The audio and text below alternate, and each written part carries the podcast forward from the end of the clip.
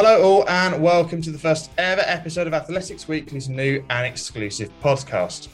It's based off our Ask the Athlete video series, where we dive into the lives of world class athletes through questions sent through by members of the public. What makes them tick? What's their mentality? What processes have made them the athletes and person they are today? On this episode, we go back to a recording we did in February with Steve Cram 1500 metres Olympic silver medalist, world and two time European champion, commentator, and coach. He chats to AW about commentating on Usain Bolt, Mo Farah, and Kelly Holmes, how he'd like to face Jakob Ingebrigtsen Brixton in a 1500 metre race, what advice he gives to young athletes, and so much more.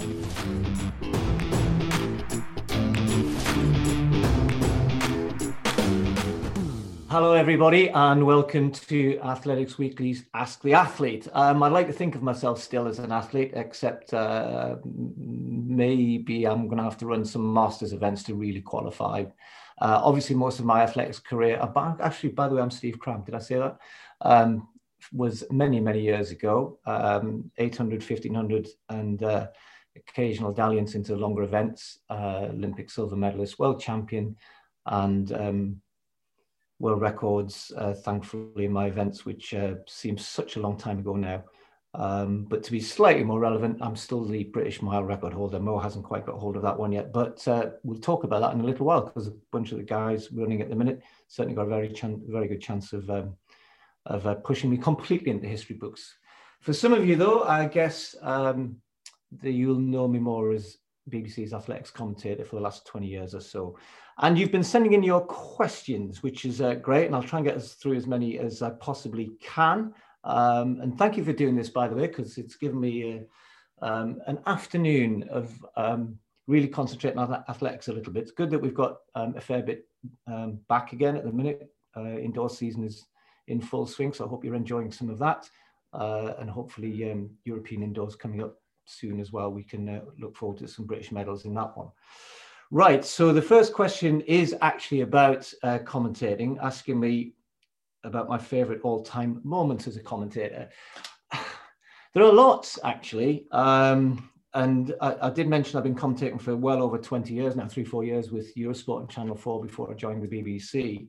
And I've actually forgotten an awful lot of stuff uh, that, that, I've commented on. I, think if I had to pick out a few, um, I would say uh, there was a people might not remember this, but European Championships. Uh, one I, I, used to really enjoy commentating with Brendan. Brendan Foster. I've done a lot of commentaries with him, and I think one of the first major ones I'd done because David Coleman had retired after Sydney, and although I was part of the BBC team then in 2000, 2002, Paula Radcliffe ran a an incredible race in the European 10,000 meter championships in the pouring rain in Munich.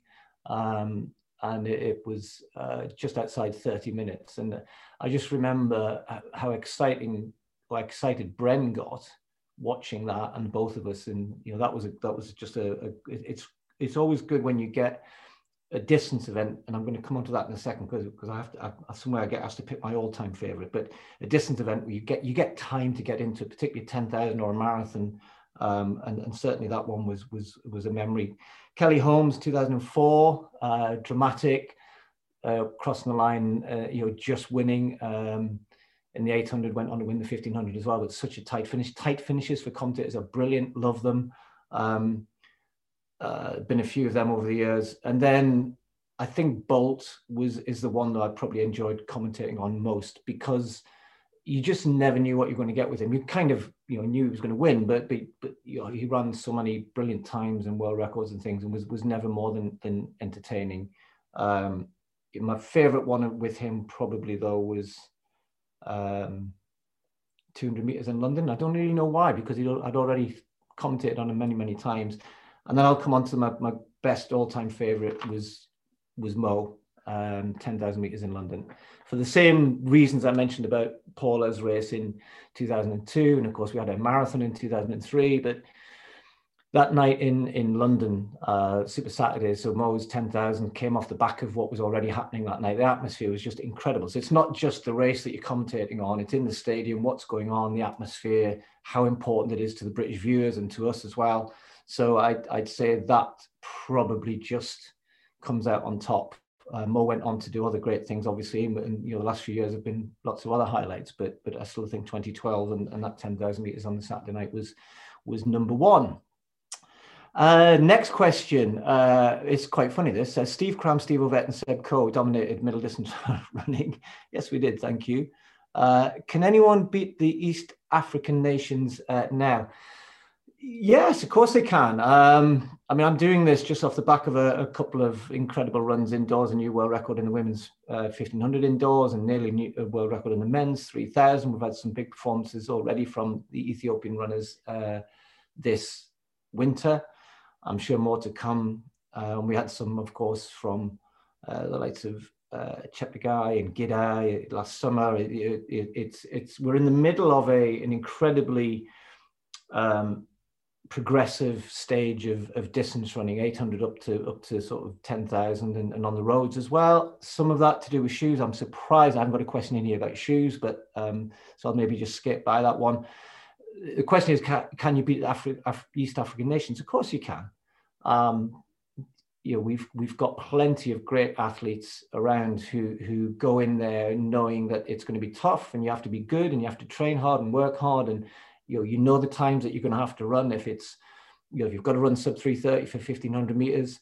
Um, you know the likes of Jake Wightman doing it for us and uh, the Ingebrigtsens and on the women's side obviously Laura Muir has been flying the flag for for, for a while but uh, others in there and Klosterhalfen and others.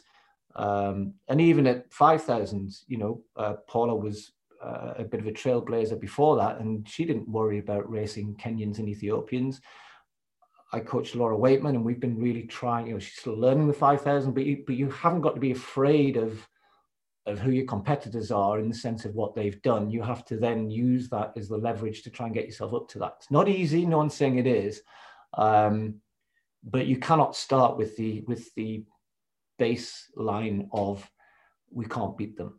You know, you you have to, and particularly when you're training for championships. You know, championships are not diamond leagues. They're not one-off hard races, time trials. Um, you know, you can you can prepare really well to get yourself ready to go to championships and and you contend with rounds, heats, etc.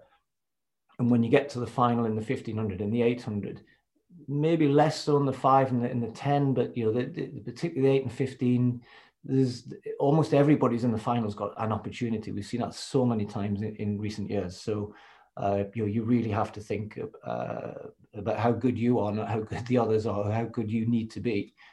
Um, if I could run any of my races again, which which would it be and why? Um, it'd be nice to to replay a couple of the ones which I did very well in, because sometimes you can't quite remember it, and after thankfully uh, you, you get a chance to look back on stuff. If it if the question means what would I, which races would I run because I did them, I didn't do them very well. One stands out incredibly easily in that sense, which is uh, the 1500 final in the 1988 Olympics. I wasn't well prepared for it. I got injured just before the Olympics and had a chunk of time off. I'd pulled the calf again, and that, that wasn't ideal preparation. I ran a, a heat of the 800. Uh, thankfully, I was I had been selected for both, and, and I, I ran a heat of the 800 to try and get a bit of race fitness back, um, having had five, six weeks, uh, I think about five weeks off leading into the games and hadn't really been able to train. But nonetheless, I still thought I was, I, I still thought I was capable of, of winning. I was hoping to and certainly get a medal. Uh, heats and semis were, weren't too bad, and I, I felt better as, as it went on and I don't know. I think in the final, you just, you know, I'd had a whole career of, of doing right things in the right time. And, and I just was very hesitant, not just me. Uh, Peter Elliott was with me, other, um, Peter did win a medal um, ahead of me. Uh, but we got beat by Peter Rono. And no disrespect to Peter Rono, but I think that was the only major race Peter won in his whole career. Uh, and what a one to win. That was brilliant. Um, but also not, you know, neither Peter Elliott nor myself would ever really have thought, even in a tactical race, that we would get beat uh, by the likes of um, Peter Rono. What I mean by that is, if you've if you've got somebody who you've you've beaten consistently, consistently, consistently, you don't want to suddenly turn up the Olympic Games and and have the tables overturned. He ran a very smart race. Uh, I certainly ran a stupid race, got myself in a right mess at the bell, which is not the time in a slow. It, it wasn't super slow; it was picking up the pace, uh, but I just was in a bad place position. It wasn't normal. I hadn't been concentrating, and and um, I think lack of fitness didn't help because your confidence isn't as high. It took me too long to get out, and I was chasing, chasing, as we all were um, in the last 200, and I finished fourth. And it's still to this day is not a race I can really look back on. Um, I, I, sort of have to bury it, which is what a lot of top people do. You you you, you know what you did wrong. Um, you can't dwell on it. You know you have to kind of learn from that, but not but not um, over analyze it. You know if it was very simple and straightforward what I did wrong. So if I'd had the chance to uh, do it again, don't have a bad tactical race in the Olympic final. Uh, particularly for me, as it turned out to be my last one because I was injured uh, come '92, so it was a bit of a shame. But um, right, next one, we're going back to commentary here. What's your favorite piece of your own commentary? Uh, oh, that's hard, isn't it? It's like asking a, it's like asking an artist what his favorite painting is.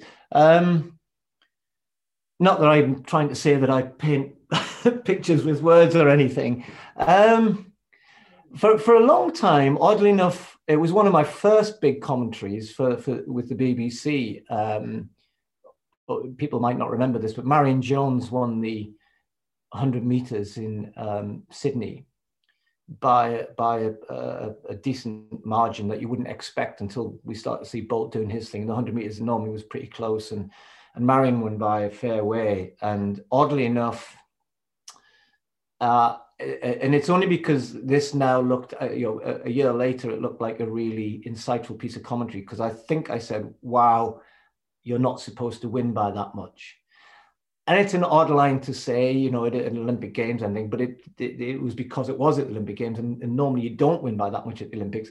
But of course, everyone afterwards inferred it once we found out she'd been involved in in um, uh, with a partner, the whole drug setup that, that people might remember around that, and uh, went on for two, three years, and then that result was rescinded. And um, everyone said, "Oh, Crammy knew what, what he was talking about." You know, it was it was an inference. It actually wasn't, uh, but it, it it stuck with me for quite a long time um, as a as a piece of commentary, which which seemed to be. Um, it, it, wasn't meant to be, but it, it, it told a slightly wider story, if you like. Um, and I think that that's would be up there. I've already mentioned Mo Farah in in, in 2012, um, which which was just the best one to do. It was just the best. Uh, I sort of knew Bren wasn't going to be doing any more um, Olympics. I wasn't proposing to. We were working together. Everyone was on their feet. The noise was incredible. Um, you know, there, was there was a little bit of a sense of Mo was the favourite. We, we, thought he would win, but nonetheless, you know, anything can happen. So um, I, would probably say that Marion Jones thing for slightly different reasons to Mo, but but maybe, maybe we'll maybe we'll tip a hat to Mo to Mo in 2012. Uh, next question is bit with daft one. Do you know who Laura Weightman's coach is? I think this is slightly tongue in cheek, which is fine. Uh, it, it is quite difficult for Laura and and me. You know, I'm commentating on one of our top Britain's top athletes, and, and she races regularly and on the on the circuit and all the rest of it. And it's a natural thing to um, to uh, if I've got that insight as a coach that you know it's, it's quite hard to kind of step back and and commentate when she's in a race and be watching the race and not just Laura's performance and mentioning it. And inevitably, my colleagues on at the Beeb uh, tend to mention it uh, probably way too much. So uh, if it gets on people's nerves, I apologize. That's the way it is. Sorry. Um, and you know it, it, i think for both laura and i over the years we've we've had to try and sort of work with that um and you know it, it's it's it's it's people sometimes ask me do you do you like commentating on laura's races the answer is yes uh, because when i'm not commentating a race she's in i'm watching it purely as a coach and i get a bit more stressed about it uh, perhaps uh, whereas when you're commentating and she's you know, if she's in contention, that's one thing. But if she's a little bit further back, there's you know Kenyans, Ethiopians pushing on at the front. Uh, but I'm watching her performance as well a little bit. You can't really do that. You've got to con, you know, you've got to concentrate on the race. So sometimes I have to watch it back again afterwards. So it, it takes away a little bit of the stress uh, that most coaches go through. Um, but but uh, yeah, we, we we hopefully try and manage that reasonably well. As I said, apologize if people find that a bit a bit irksome. Um, what do you make of the new crop of British distance runners? Yeah, I'm not quite sure what, the, what do you mean by new crop. Um, I think we've always had good distance runners. I think we've had a few periods where we've, you know, depending on on on the strengths in different events, uh, you know, you can look at in the women's events, uh, obviously Paula and Kelly, and you know, two are all-time greats, and they were followed by people like Lisa Dobriskey and Hannah England and Jenny Meadows indoors in particular. And you know, we, we've we've had a um, we've never we've never sort of gone away. Um, and obviously, people like Jo Pavey have been around that, but I think since since about 2012, uh, on the women's side, you know, uh, Laura Muir, I guess Laura uh, Weightman, and in 1500 and in the other events, the, the um, people like Gemma Reekie coming in and others who've you know we've we've what we've managed to do in some respects is to, to, is to get a good strong cohort where the where the really good ones are helping other ones but they're being pushed as well by by others coming through. So it's been competitive to get in the british teams so you know, if it's hard to get in the british 1500 meter team men or women it lifts the level and for a little while on the men's side it wasn't as difficult to get in the team women's 800 women's 1500 tough to get in the team. Standards up there, people running, you know, four or five women running under under two minutes, you know, three or four women running close to four minutes or under 1500 meters.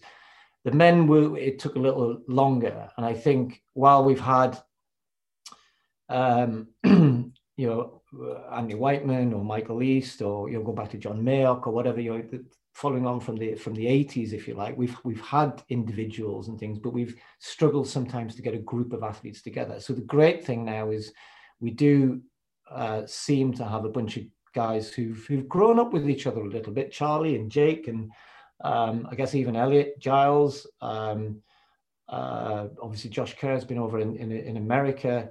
Um, you know you've got and they've been driving, you know, Mo's helped an awful lot. So people like Andy Butchart, Mark Scott now, you know, this. So the level is, you know, get, uh, as, as happened in the 80s, you know, you get people setting a, a, much higher standard and a higher bar that everyone wants to try and aspire to, and they push each other on. And also, I think, you know, we've, we've been able to, uh, not everywhere, not in, in it, to, it would be too long a question to answer, but we've, We've got a bit better at sharing information. We still could do an awful lot more um, and work together a lot more. But but you know, there's a there's a um, uh, there's I guess more knowledge around that's been shared, if you like, um, and that's that's been a help as well we want to convert them into medals though don't we? You know we want to convert that into olympic and and, and world medals. And uh, we're not far away from that now and let's let's hope this year that um, that we can manage to do that with a bit of luck. Okay um, which middle distance athlete compete now would you like to compete against during your period on the track?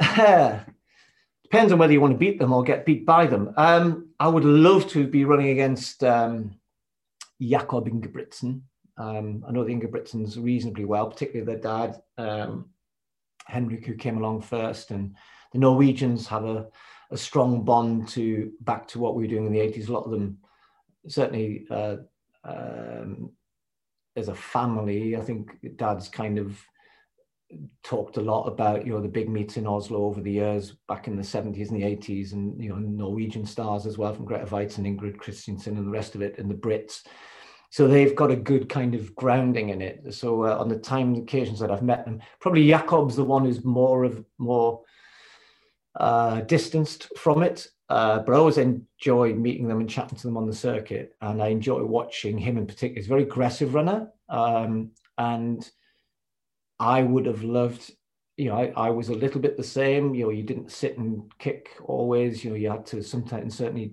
if you don't possess quite the same speed, you've got to take things on and move things on. Um, and he's got a good racing brain. Uh, so he's the sort of guy I think I would have genuinely liked to have run against, um, pit myself up against him. Um, uh, he's only going to get better though, isn't he? he seems to be. Uh, so maybe I should have picked picked the time. You know, racing when he was 18 and 19, not when he's. Let's see what he does when he's 24, 25. Can't wait. Okay. Um, do you know what this is? A, this one. It's about masters athletics. So it says here. So this, for those of you uh, who uh, have got calculators, will know I turned 60 in 2020, uh, October 2020. So it says here the Masters world records for the 800, the 1500, and the mile for age 60. I didn't know this. Are really the world records? 28, 800, 424, 1500, and 449 for the mile. Does Steve think he can break a world record? Uh, no. And uh, why does he think that not many top class athletes continue racing in the Masters? Well, I'll answer the second, the first bit through the second bit. The you know when you when you've been a top class athlete and you've been training for 20 years at that level, uh, you know, I had 17 years as, a, as an international athlete, started, you know, went to Commonwealth Games when I was 17, quit when I was sort of 34. Um, it's, it, it's a big physical effort and you carry a lot of that then into the rest of your life. That nothing debilitating anything for me, but um, you know, the high intensity of training is something which you very quickly let go. Uh, partly because of the, the physical uh, requirements, but also then mentally as well. You know, it's a it's a fantastic world to be in, but uh, but it's it drains you as well, good and bad. And it's nice when you step out of that world for a while and you don't really want to go back into it. And I always did think that, you know, when I was in the athletic club, when I was 12, 13, 14, and then and then you start doing things and you compete in a higher level. And as I said, go to Commonwealth Games when you're 17, you think, yeah, I'll do this. And even when I'm when I'm not an international anymore, I'll I'll still be going to Harrier Leagues, cross country, and I'll run some road races and this and that and the other and, and, and run on the track. And it just doesn't happen, particularly the track bit. Um, and and mainly because I don't have any desire to. I mean, the, the, you're only getting slower, and you know that's that's quite unmotivating, uh, demotivating. It's the right description of that. So you you have to kind of find your way to I, it took me a long time to work out what i wanted to do with running or you know where where it sat in my life apart from work commentating and the rest of it it was um, I, I, ran a couple of marathons early on because I hadn't done them in my career for fun, charity, whatever. I quite like that. Just go further. I actually ran Comrades Marathon, which was 55 miles, and I quite like the idea of I don't have to time this. I don't. I've got nothing to compare it to in my in my career, so that was okay. And then, of course, you just can't keep doing that. And I didn't have the time. And, you know, because as soon as you've done two or three of them, you then start thinking, oh, uh, well, I'm not going to run faster for the marathon anymore. I think I ran 236 in the London Marathon in 999, um, running for Macmillan. And, uh, you know, that was off 25 miles a week. Great. But it actually wasn't. It was off 20 years of running. But you, you understand what I'm saying? I would have had to then do 30 miles a week or 50 miles a week or 60 miles a week if I wanted to get any quicker as I turned 50. And that wasn't going to happen. Um, I have been running a fair bit more in, in the last year or so, partly because of lockdown. Um, I've been a little bit better looking after myself as well in terms of just my legs, allowing them to, I've taken a bit more time um, to build up. So I have done a bit more in some miles more recently. So, um, could I break a world record? 449 for the mile. I think I last year uh, I jokingly bet uh, Ross Murray. Those of you who listen to podcasts might know remember Ross uh, and or listen to Ross, and he did bet me that I couldn't run a 540 mile. I think I ran 541 with Laura's help. I think with a bit of track work, I could do. I could probably knock 20, 30 seconds off that with a bit of preparation, a bit of track work. It would take months. I'm not sure I really want to do it. So world record, no. Um, and I and yes, I'll I'm I will run some 10ks and half marathons and and the rest of it, but uh, I won't be putting myself in the masters category to be counted for any records or prizes because I'm nowhere near. Um, do you train athletes uh, who do the same distance but have different strengths and weaknesses the same i do i don't have a big training group partly because i don't really have the time i'm a firm believer that you know if you're going to coach somebody you have to be you've got to be able to give time and energy to them. And i have a limited amount and therefore i've been quite choosy.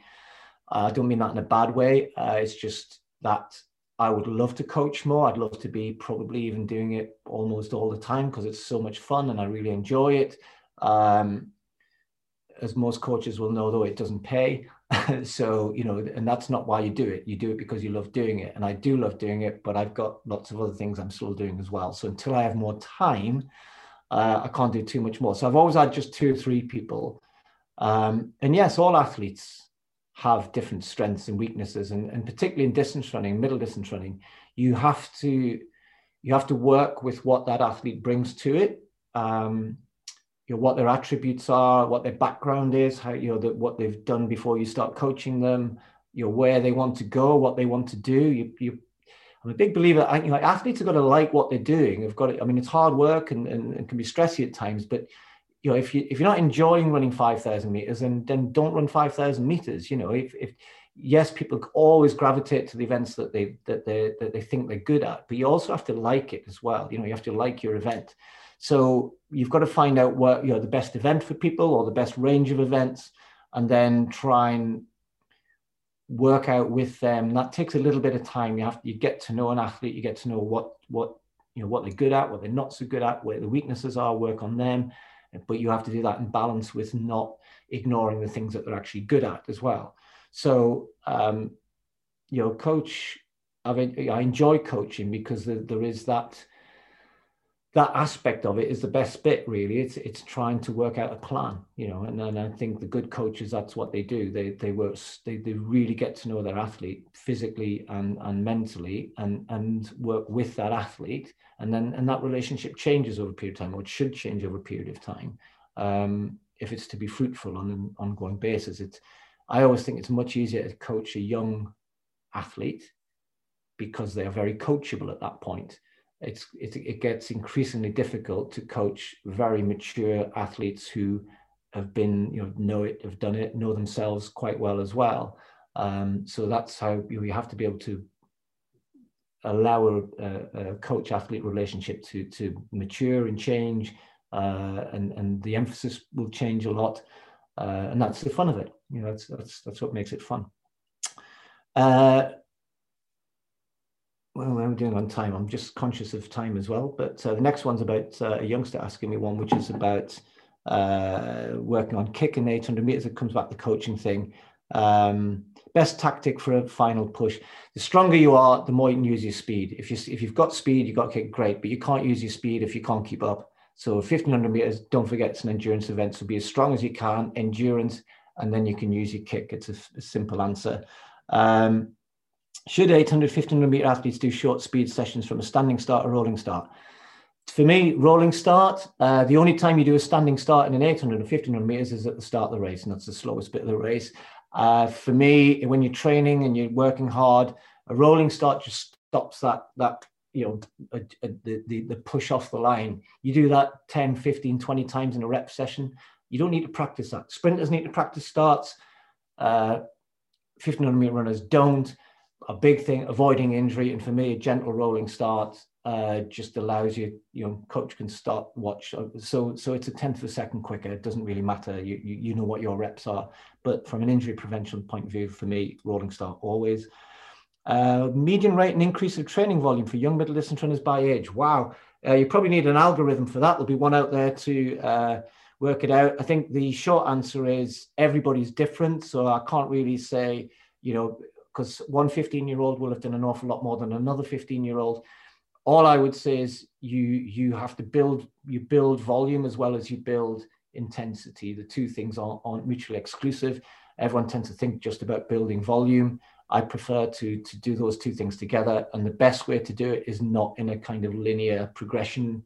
You, you'll tend to load a bit more consolidate at that level, then you can load a bit more. You consolidate at that and you load a bit more. And that's really going to depend on the individual um, and what they can cope with and what they've done before.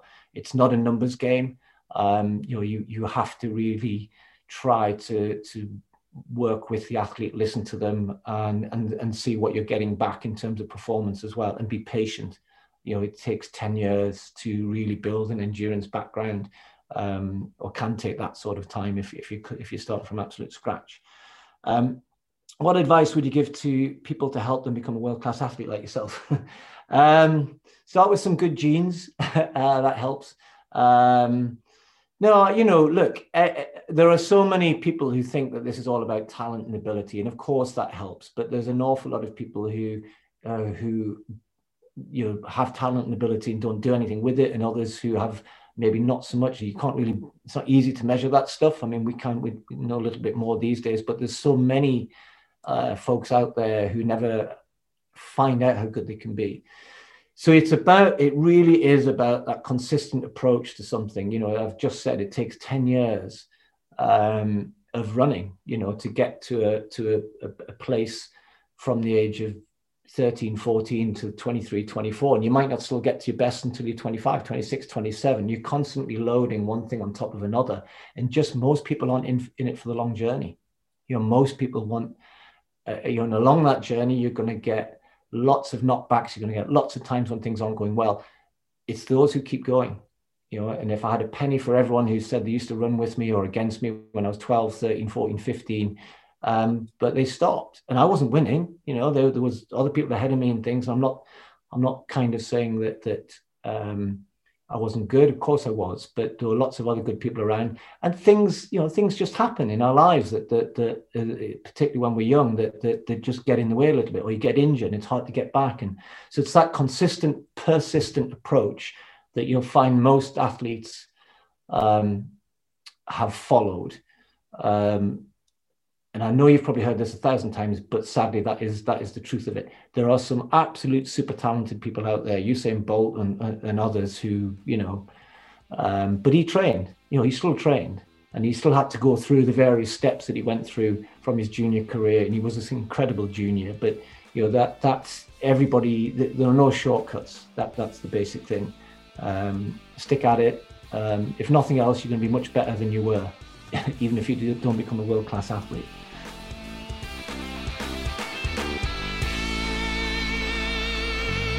Thanks for listening to this episode of Ask the Athletes.